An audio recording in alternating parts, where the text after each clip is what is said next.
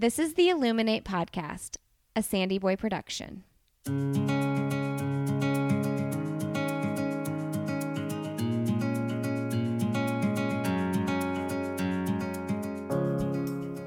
Each week on the Illuminate Podcast, the hosts will bring you insightful conversations and stories of people who are illuminating their own lives through their business, work, community, family, and world.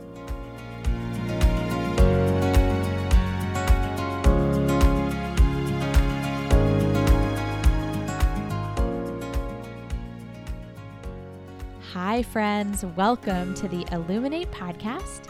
I am one of your hosts, Kristin Srour, and you are listening to episode 48. This week, we are joined by someone I have admired from afar for a long time. A woman who is truly courageous and leads her life, business, and family with a value system that strives to make the world a better place. Jessica Honegger is the author of Imperfect Courage, the founder and CEO of the socially conscious fashion brand Noonday Collection, and host of the podcast Going Scared. Today, Jessica shares the windy journey that included the adoption of her son from Rwanda and eventually led to starting her business. The business, Noonday Collection, has an incredible mission that I want to share with you. It is to create a flourishing world where women are empowered, children are cherished, people have jobs, and we are all connected. It's a pretty remarkable vision. And Jessica will share a lot more about that vision and her company in today's episode. You'll also hear about Jessica's courage, or how she puts it, courage cornered me, how she chose vulnerability, and her beliefs that we are all meant to create. Jessica is a powerful community builder and a light in this world, and you are going to leave this episode so inspired. Enjoy my conversation with Jessica. Jessica, welcome to the Illuminate podcast. I am so, so happy to have you here today. I have followed you and your journey and your work for many years now. And you're somebody that I admire so much and am so inspired by. And I'm just really, really excited to talk to you today. Oh, thank you so much for having me. I love getting to have conversations with people like you. So this is going to be fun. Awesome. Well, Jessica, I kind of want to jump right in. I and really talk about your story and who you are. I think many of our listeners probably know who you are, but you have a really interesting story about through your career how you came to start Noonday Collection. And I kind of want to start at the beginning. Let's do it. Okay, that's awesome. Um, and so you have taken a really interesting career path. And talk to me about where that started gosh, I I wouldn't say I've had a a path. I would say it's been a very windy road, and I, you know, I started Noonday. Really, we were in the middle of an international adoption process, and my husband and I had two kids the old fashioned way, and my second kid was 11 pounds, and I had a home birth, and it was rough. And I was like, I hear they only get bigger, and and really, it was like, you know what? It's we. Why do we automatically assume you know, to have kids the old fashioned way. What if we were to explore other options? So we began exploring other options, and through just a beautiful story, we're led to Rwanda which is a tiny little country in East Africa. And we started the adoption process. We had a little nest egg. It's pretty expensive to pay for the whole, all of the attorney fees and the international flights and all of that. And we were about halfway through when the recession hit. Um, and then we were working in the real estate market. And when the recession hit, it really was because of, you know, it was a housing you know disaster crisis in America and suddenly that little nest egg that we thought could pay for the adoption was paying the grocery bills. So we knew okay, I'm not going to let a financial obstacle get in the way. We were halfway through this adoption, but we had no money. So I knew I needed to do something. And back in my early 20s, I had spent time working with Food for the Hungry International. So the common thread throughout my life has been I want to use the opportunity I've been given to create opportunity for others and specifically more vulnerable people. Just I traveled to Kenya in high school and worked in the inner city in um, middle school, and God just really woke me up to the disparities that are in the world. And so, post college, I kept on that trajectory and worked with an organization called Food for the Hungry International. And during that time, one of the clear themes was those that were able to emerge out of poverty um, had an entrepreneurial mindset. And it could have been from not only were they weaving clothes for their family, but they were weaving more clothes and selling them at the market on Saturday. Or they were, you know, not just growing corn for their own family, but they were also had a silo and were able to, you know, sell corn throughout the year, even during the seasons when corn wasn't being harvested. So I was living in Guatemala and so that was a clear theme where I began to really notice gosh, maybe it's not about charity, but what about business being a way for social change? So that was my heart. And I had met some friends along the way with Food for the Hungry who had the same mindset, really were wanting to create entrepreneurial opportunities. And they eventually moved to Uganda, where they were creating entrepreneurial opportunities for Ugandans. So I was living in Guatemala in my early 20s. That's how I met my husband was through Food for the Hungry. So you were both in Guatemala. We were both in Guatemala. And what were you doing? What what work were you doing specifically for Food for the Hungry? So I was a teacher. So I I was teaching, and I think at the time I thought, you know, I knew that I had this common thread of wanting to create opportunity for the vulnerable.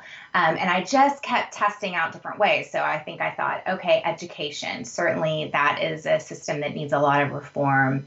And so I came back home after Guatemala. Joe and I got married, and we thought maybe we'll go back overseas. But I mean, you got to pay the bills, you know? Sure. And so his parents had flipped a house when they had first gotten married. And they said, Hey, we'll loan you money if you want to do that. My husband has a construction background. So within the first couple years of our marriage, we bought a house really uh, inexpensively and flipped it. And then I eventually got my real estate license. And then in the meantime, I also was working on my master's in education because I thought, you know, education is the way to reform. And I still have a heart for the poor. But then in the meantime, I'm like, we're doing this Chip and Joanna Gaines thing. and in the midst of all of that, I have my first kid. And I had this narrative of like, well, my mom was a stay at home mom. Isn't that the only way that I'm going to have kids that turn out decently is if I stay at home? So I just had all of these very complex narratives going on. I, I want to do something for the poor. I feel like that's a calling. How do I do that from the United States? I also am creative. I enjoy business. I'm flipping houses. Oh my gosh, now I'm a mom. And am I even supposed to be doing any of this?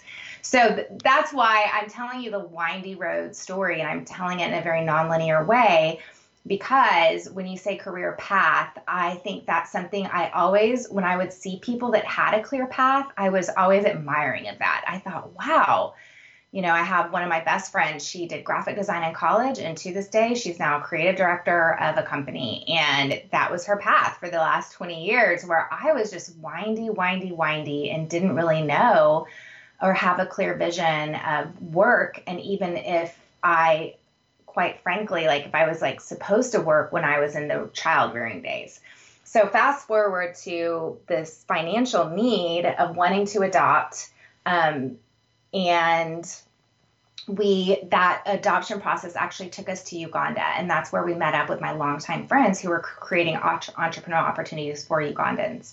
So we were in Uganda actually exploring adoption but I met up with my friends and just got caught up with our lives. And they and you were brought, just in Uganda. That you were there just visiting those friends, look, exploring the adoption yeah options. And we were, what what brought you to Uganda? What was why why Uganda initially? I had a couple friends living there. Okay. Yeah. So, in fact, that friend I just mentioned, she, uh, who's now the creative director of an organization, she was doing creative design work for a Ugandan organization. So, I was going to visit her. Okay. I was going to go visit these other friends. I mean, I love traveling. I mean, get me on a plane yesterday. I mean, I love it. So, anytime any of my friends have moved overseas or whatever, I'm like, I'm the first to come visit.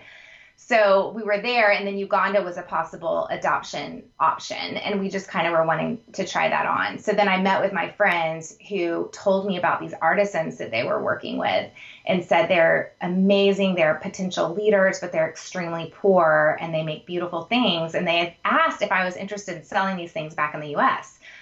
And I just completely blew them off. I was like, mm. I've got real estate going on. I've got these two kids. Now we're adopting. Like, really? You think I'm going to go sell accessories? You know? Yeah. So a few months later, though, Courage cornered me. We're broke. We still want to, to adopt. And I thought, okay, I could, I mean, I, I'm just going to have to start doing little things to, you know, bring this money in so I contacted my friends in Uganda, and you know we were still in the middle of flipping houses, and I mean at this point, by the time I contacted my friends, we were living on putting groceries on the credit card bill, and you know still had a rental property that was losing money that we couldn't mm-hmm. sell for anything. Um, so I asked them about you know that that jewelry that they had told me about. And they said, you know what? It is just sitting in storage. And we've already paid the artisans. So why don't you just sell it? Just see see how it goes. So I was like, great, I'm gonna do that. And I went and picked it up out of storage, dusted it off, you know, made my house look like the cutest little boutique in town. and reached out to friends, but to be honest, I didn't have a ton of friends at that point. And so I really counted on like my my friends bringing friends and a neighborhood list serve and I just was doing everything I could to like get people to show up and I was still so afraid no one would. And then I was really afraid of what it would mean. I that, can't really believe you didn't have a lot of friends then. I know. I don't buy it. Well, I just, you know, when you, you know, when you're in that little baby stage, I don't know if you have kids yet. I do. I have two little guys. Okay, so when you're in that little young stage, and we had just been back from Guatemala a few years, and it's that awkward 20s transition when I was still in my college town and a lot of my college friends had left, but now I'm having babes. And sure. I just hadn't found my place yet. I gotcha. So, I made the, I had kids much later, so I had one at 35 and then I just had one. So I guess it's I guess it's different when you have kids in your 20s versus in your late 30s oh my gosh, with your friend network. Any why I have a friend right now. Actually, this is funny that she keeps coming up. It's my friend who's a creative director and she's 38 and she's pregnant with her first. And oh, I think it's so cool to have babes when you are more established and know what you're doing with your life. Like that is such a beautiful thing. And that was not me. You know, I was just like, I guess I'm supposed to have babies now. well, and because and everybody's already gone through it, so you just you have your network of people to ask questions and awesome. it's like you don't really have to figure it out because it's like oh, I've watched, you know, so many other people do this and I like how they did that, or I bet they'll have the answer. totally. It's so awesome. So I'm thankful that that is your experience. but what's really cool is that was the night that when I invited all these people over, so worried no one was going to come because I wondered if I actually did have friends. And I stood in my living room looking around at all of this Ugandan jewelry, and I thought, I need to call this whole thing off. This is like a dumb idea. I'm going to feel a, like a loser because no one's going to come. And I didn't cancel. I didn't call it off, even though everything in me wanted to. And that's really where I learned that courage isn't fearlessness. Courage is being afraid and going anyway. Mm. And women did come, they did show up for me. And I knew that night this could be something. Women are coming together, they're using their purchasing power. They wanted to rally around this adoption. Fashion's fun, it's creative. And so the very next day, I texted my friends and I said, Man, everything's sold. And they said, Well, why don't we get you in touch directly with these artisans and you can just order more? And I said, Okay. Wow. And that, yeah, and that's been 10 years. And now those original artisans, they kind of, depending on this the season of their work, have anywhere between 50 to 100 full time employees. And we now partner with 30 other artists and businesses. Just like theirs, we've been able to create sustainable work for thousands of people around the world. Jack is home. My son, he's 11 now. He is amazing. I mean, just he's brought so much fun and beauty and um, learning into our lives. And I've been able to actually have that career path that you asked about, you know, and I never knew that I would. I didn't know that I never could have told you that this this was my shtick. And um, I mean, of course, in retrospect, I can look back, and that's so much of what my book is about, which you mentioned that you read Imperfect Courage, is being able to look back and see all of these different pieces coming together and weaving this story that I just wasn't aware of. And now it's it's so clear and I'm so grateful for what I get to be a part of every day and that other women get to be a part of it too cuz you know, just within about a year of me launching Noonday Collection, I knew I needed to multiply myself. I couldn't just be me out selling all this jewelry. And other women said, I would love to be a part of this. So then we launched the ambassador opportunity, which is basically the opportunity for a woman to get to own their own business in their city. And they hold Noonday Collection trunk shows and they grow a Noonday Collection team of other world changers. And we have 2,000 ambassadors now around the globe or not around the United States. And so that community, I think about how alone and lonely I felt that first night where I was afraid do I have friends that are really going to show up for me? And now I think about the sisterhood that I get to be a part of. And that's created a lot. It's, it's a, lot, a lot of work, a lot of effort, a lot of choosing vulnerability. But I have that now. And I just hope whoever might be listening, who might feel in that isolated, alone part of life, or maybe in that angsty, angsty, I don't have a purpose kind of life, or I don't know my career path either.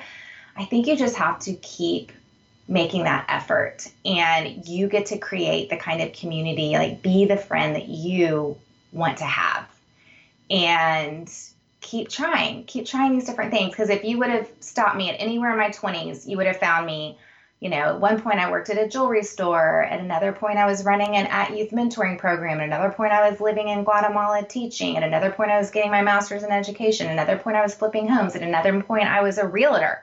You know, mm-hmm. and that's and I all of those things have come together to help me cr- do and sustain and create what I've done now. But I never would have known that in my 20s. So sometimes you just you got to just try and fail and try the next thing and not not be afraid yeah. of that.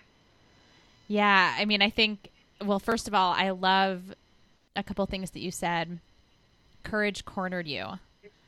I love how you phrase that of this is how I have to move to the next thing and that you chose vulnerability but also that courage isn't actually fearlessness. It's a really good way to look at it.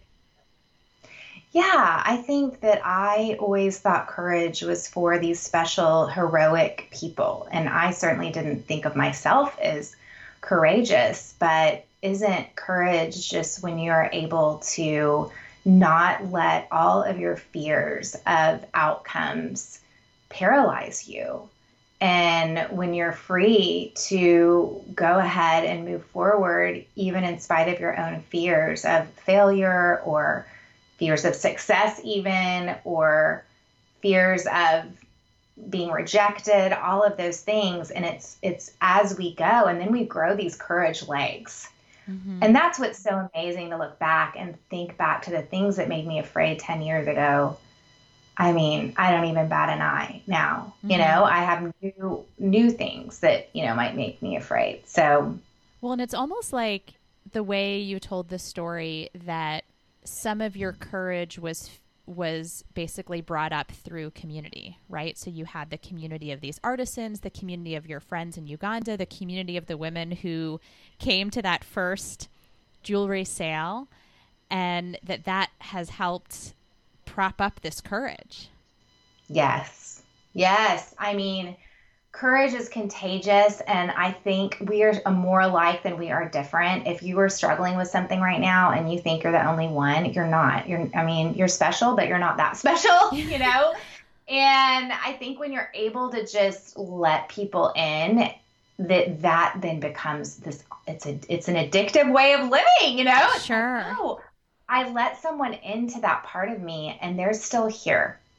And gosh, I want to let them in even more and I want to start doing even more brave things. And, mm-hmm. you know, that is, um, I think that's when we are able to, to really discover our purpose and our impact. You know, I always say that on the other side of our fears is our impact.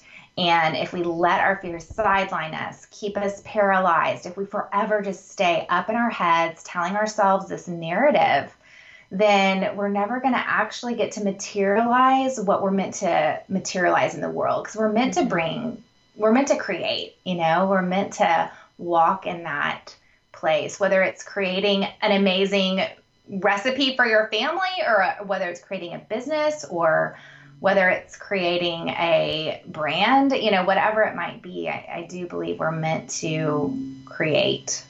I love that and I also love so much that you started in Uganda. My husband actually runs an organization that builds schools and runs a fellowship program in Uganda. And so oh, really? that is a country that's really near and dear to our family. We have many things from Uganda in our home, and um, it's it's a country that means a lot to us. I love that that's where it started.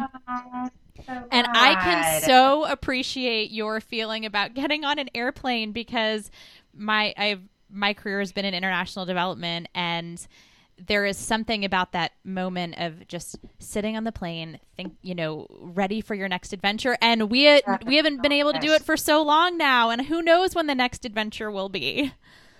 It is crazy. It's a crazy. It is world. crazy. I, I know. I went to like eight countries last year, and um, it's hard. At the same time, it's been beautiful to come together digitally and even meeting with our partners now on Zoom and realizing how accessible our partners are um, in ways that we hadn't, and, and letting them bring their stories to our ambassador community and our customer community has been really great now that we all mm-hmm. sort of have the technology figured out and know how to do it all. So, of course, there's been silver linings, but I will be the first one to get on an international flight. Oh, girl, me too. We, I mean, this is what my husband and I have been talking about. And it's crazy how long it's been since neither of us have been on a plane. And, um, yeah, because I was, I guess I was in Kenya last fall. That was probably my last international trip because I was pretty pregnant um, at that time. So I had to sort of stop for a little while and then coronavirus hit. And so it's, um, yeah, it's crazy.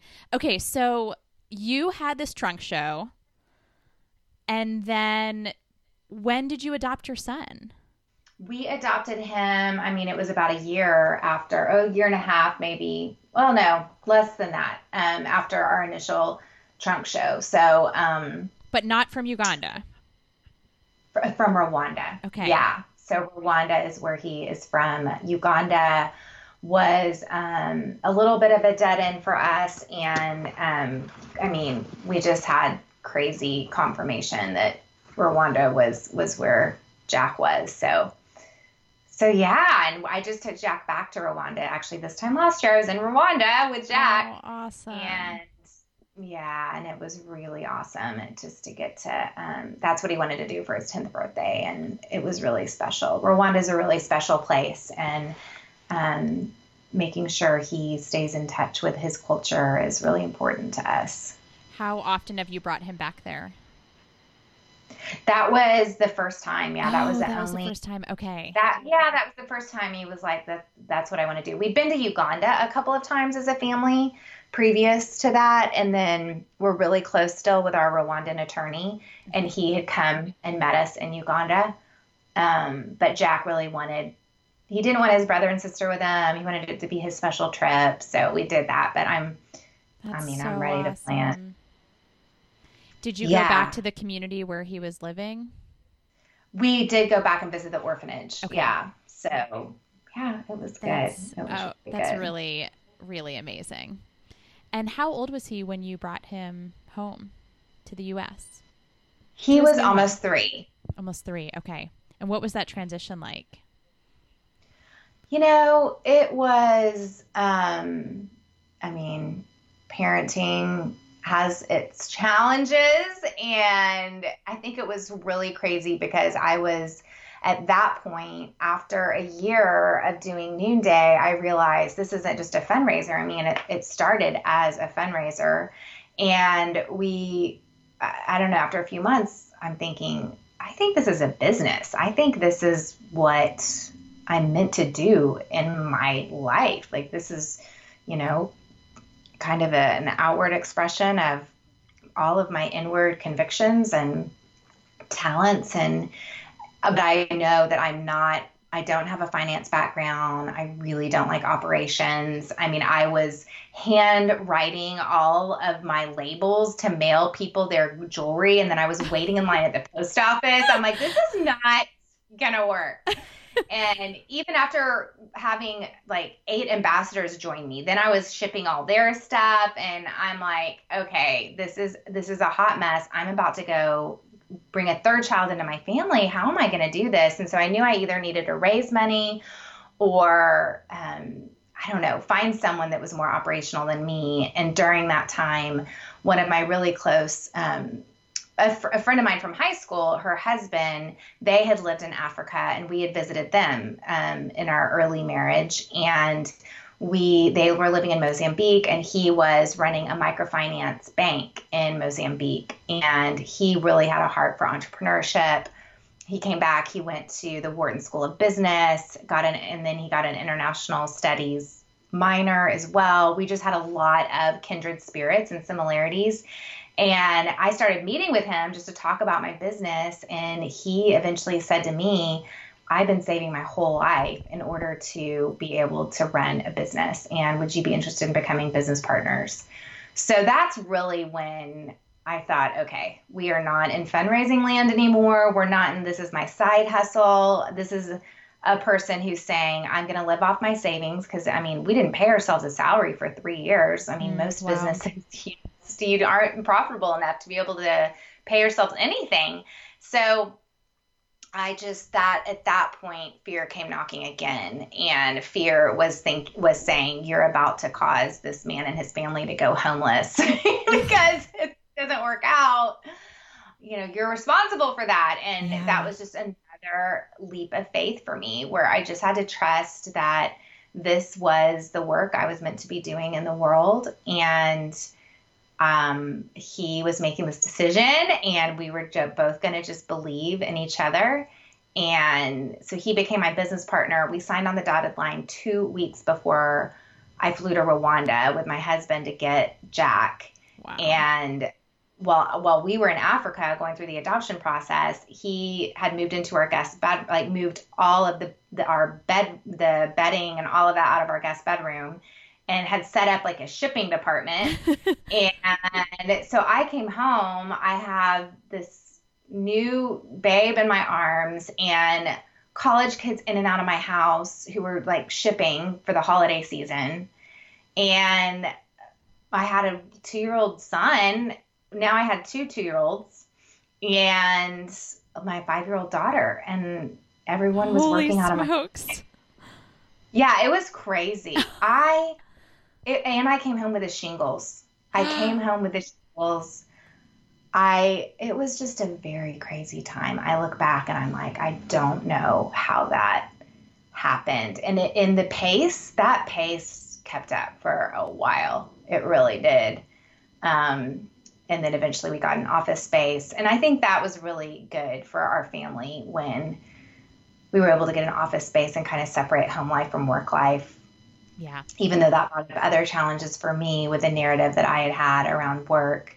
Um, thankfully, I was able to just let go of that over the years, which is another reason I w- wrote the book just so that other women, I could pave a way for other women to see that you can be a good mom and a good entrepreneur. Those things aren't mutually exclusive. so that. yeah, it was a crazy, it was a crazy time, crazy transition, but it was really made crazier because I was running a startup. Yeah. Oh my gosh, that's so crazy with three kids, a new kid who you're bringing into a completely new culture. At least you weren't handwriting those labels anymore and standing in line at the post oh, office. let me tell you. I mean, I yes, Travis, my business partner, got to. I just handed him everything. I was like, "Here's all the back end." And we still had to jerry rig a lot of things for a while until we could afford to actually purchase fulfillment systems and inventory management systems and such. And now it's this well oiled machine, um, which is crazy. And, you know, we just want to grow because we've seen the last 10 years of impact and we know what it can do for a community when there is consistent, regular work for people that's in a dignified setting with strong leaders that are really pouring into their community um, I mean, it's it's not simple. It's not easy. It's not rags to riches or by any means. It's a few steps forward and a couple steps back, especially during COVID. And It's been really, really. Um, I'm sure you you can understand that, but with these shelter in places that are still in effect in mm-hmm.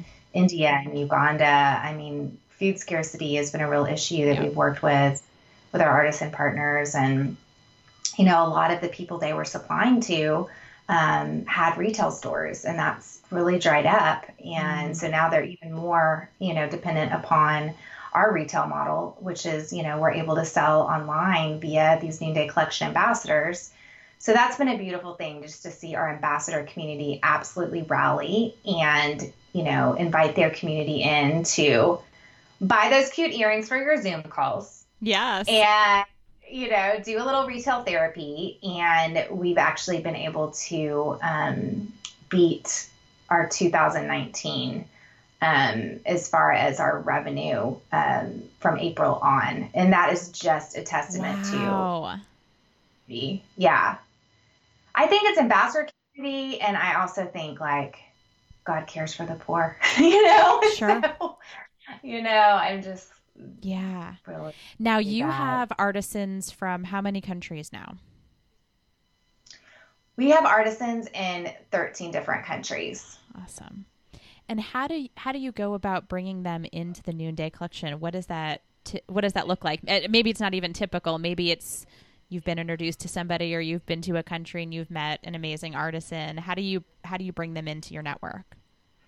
Yeah, you know, it has really changed over the years because at the beginning we were not ordering that many units. And so we were able to take on just a real mom and pop situation and slowly scale together. Now we need immediately several hundred units from the get go and then the ability to reorder those if they sell well. So there needs to be some sort of baseline of the ability to produce a certain number of products. Um, so we really, I mean, at the beginning it was organic, like just like you said, I had lived in Guatemala. So after about a year of Noonday, I was like, I'm going to get on a plane. I'm going to head to Guatemala. I'm going to go find artisans. And I, I did. That's what I did. I went oh, I um, to little villages and found beautiful weavings and then asked to get in touch with the woman who were making the weavings. And I mean, at this point, it's just so gratifying because it's been long term and I've been able to just see the long term impact of just consistency and the long term, the leadership growth that has happened among our partners and just the lessons that are learned through all of this. You know, I think I'm so grateful we had so many years behind us before the COVID hit so that we could draw from some of our past struggles and experiences through this current struggle that we are currently in. And I'm just committed. I'm committed to them. They're committed to us. And at this point, we don't the, the only way we take we take on new artisans is if there's maybe there's a material that's trending in the marketplace or there's an area of impact that we're really looking to have maybe on um, anti-human trafficking or maybe there's a material we don't have in our line that an, an artisan has. Um, and it's scouting. I mean, it's just mm-hmm. it's scouting, and you know now in the last ten years, now there's Instagram and there's other artisan brands, and now artisans are on Instagram, and um, people reach out via our website, and um, yeah, there's a, definitely a lot of different ways to find artisans. I think finding artisans that um, can scale and that are really in it for the long term that's that's more the challenge. Mm-hmm. Are all of your artisans women or is it a mix? It's a mix. Okay. Yeah, it's a mix. Our vision is to create a flourishing world where women are empowered, children are cherished, people have jobs, and we are all connected. And we know part of women being empowered is men um, also being able to elevate women. And so we've really have been able to see that happen. But um, about 75% of the people we partner with are women. That's a beautiful mission. Thank you. It is. It's it's a mission that keeps me every day working with passion and vision because it's we'll never reach that goal, you know, mm-hmm. um, but we'll always get closer to it. And um, and I've seen that you know, I've really seen that happen. And I really, it, it applies to the women that partner with us here as well. You know, I've seen women be able to step into places of their flourishing. And um, yeah, I was just talking with an ambassador last week who, who said, Oh, my husband is so pro me doing noonday because it just makes me happy. And, you know, I, I think especially right now with COVID, being able to pour some of your stress into something that has purpose is really great. And also, people are at home a lot more, and this is a great job to do from home. It's creative, it's fun, it connects you to a community, it connects you to the globe. So I think that's also been interesting as we've seen more people become Noonday ambassadors this summer than we did last summer. And I think that's just because this really meets a current human need right now in our own backyard. Yeah, absolutely. I'm curious about you were talking about the struggles that you faced early on in Noonday Collection that you were thankful that you had before coronavirus hit. Can you give me an example of one of those? One of them was in 2015 when we had way over projected our inventory and we had been growing so quickly that we didn't even know how to project, you know, how many more ambassadors would join the next month. So we had over ordered and we're sitting on a million dollars of excess inventory. And one of the things that we do is we place consistent orders every month. Um, or we have certain production schedules set up with artisans to create that consistent work for them. And it just dried up. I mean, we're sitting on a mountain of inventory. How could we place new purchase orders with them? And so then suddenly they're not getting this income. And then we didn't get in front of it as far as a communication standpoint with our ambassadors. We were still like newbies trying to figure out this problem.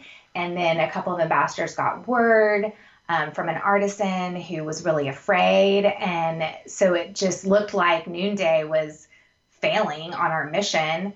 And these ambassadors began to assume negative intent and um, actually get on the phone and tell other ambassadors they should quit because Noonday isn't who they say they are. And it was really, I thought, okay, this is it. You know, we, uh, how are we going to get out of this inventory glut? And now our community doesn't trust us. So we immediately had a conference call that was just, you know, open ended, ask us whatever, full transparency. Um, and then we worked through, it took a while to build up this trust again with these artisans that didn't come to us but went to the ambassadors. Um, but now, you know, they are.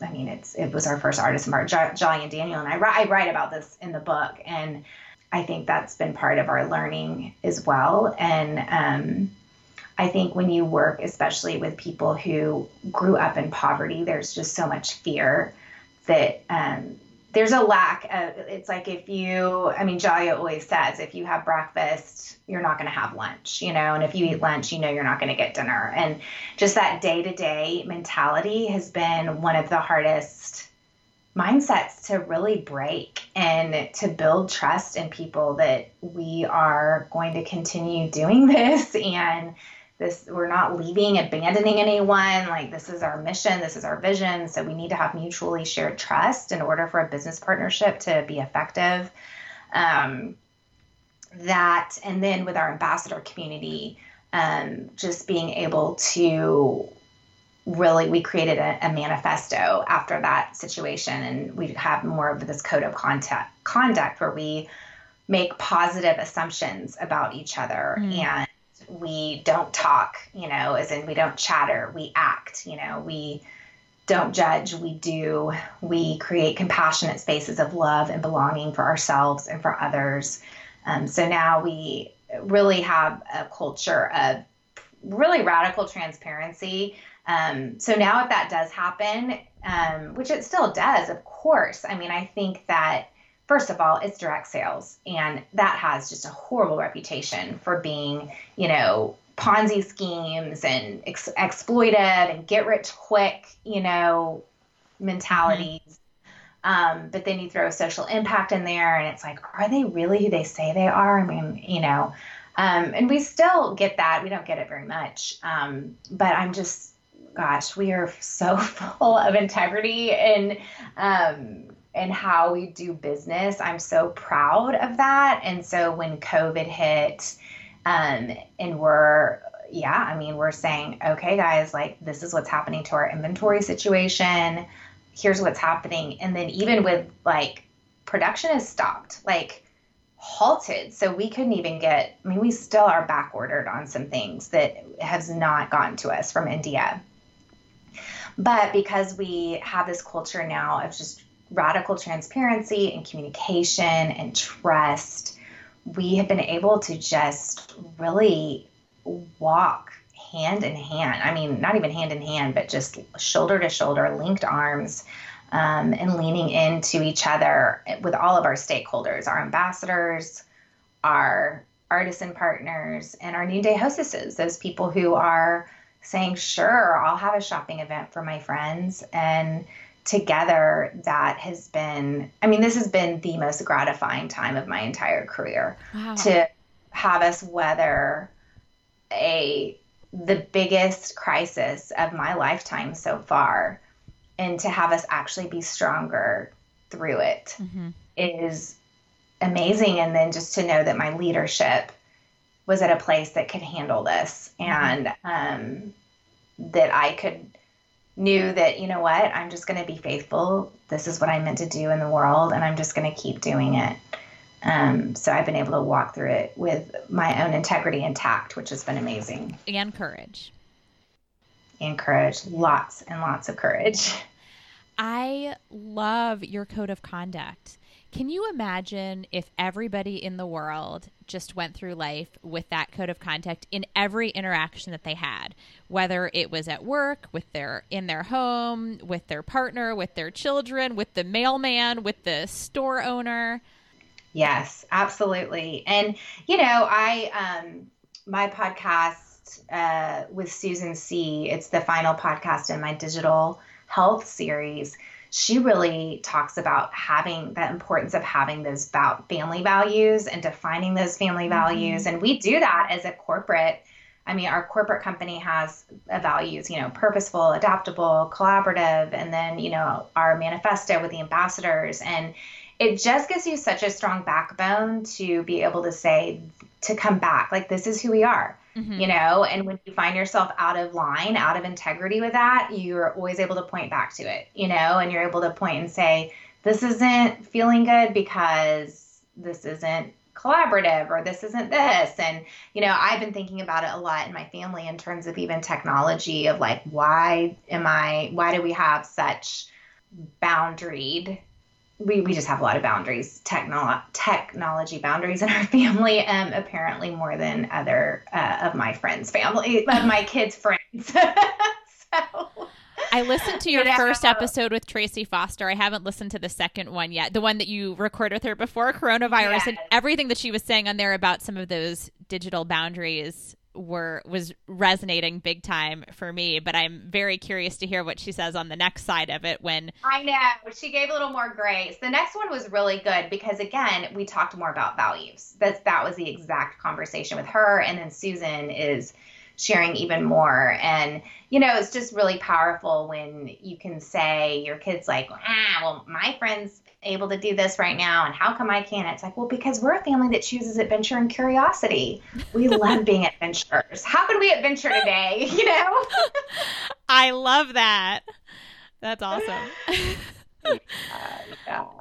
Well, Jessica, we are at the end of our time together. I could talk to you for hours, and I'm so moved by your career, the what you have built at Noonday, the passion that you have, your outlook, your mission, and I'm just so grateful for this time to learn more about it and just thank you for what you do for these communities and for the community here within the US and for the courage that you show so many people who have the privilege to to watch your business and you and follow you. So thank you for that so much. Um, absolutely. Absolutely. Thank you. Thank you for being a part of what we're doing. It really, it's, you know, it's why we're able to exist because people like you have captured our vision and that's deeply meaningful. Well, thanks. And I want to just ask you we have a couple end of podcast questions that I want to ask you before we close our time together. Um, so the first question is, you know, you are somebody that illuminates in so many ways, and we ask all of our guests who's somebody that illuminates in their life. I'm going to think about my daughter. Mm. My daughter illuminates, and I'm so proud of her. She is what she says she is. Like, there's no beating around the bush with her, and she is able to really be brave in how she shows up in the world. So she definitely illuminates. Well, she certainly has a strong mama that is paving a beautiful way for that well, it's fun. I'm it's fun having a teenager, it really is. That's awesome. And then I'm going to put in our show notes your amazing book, Imperfect Courage, but what is another book recommend recommendation that you have? You know, I just read Stamped from the Beginning, and I don't want that to freak anyone out because it is it's 450 pages and I meant to order the young adult version of it, and the actual version arrived, and I was like, ha ha, I'm never going to read it. But I went ahead and thought, you know what, I'm going to just at least read the first chapter, and it, it was riveting. It's it's really the history of America through an anti-racist and racist perspective. And it has just given so much context to the conversation that's happening right now in our nation. And so I would highly recommend that book. And especially now with hamilton being out i'm like oh i'm i'm just i'm getting into history right now. I just watched this whole john adams series that came on several years ago on hbo i like we blew up a huge screen in our backyard and watched hamilton last weekend and then my husband and i i finished that book and then my husband's reading it now so i would recommend it oh awesome that's a great recommendation and then lastly what is your message for the world my message for the world is courage is not fearlessness. It's being afraid and going anyway. And on the other side of your fears is your impact. Thank you, Jessica, for all that you do in the world to create and to make the world a better place. And thank you for listening in to the Illuminate podcast. If you enjoyed today's episode, please leave us a review on iTunes or wherever you get your podcasts. Thanks so much and have a wonderful week.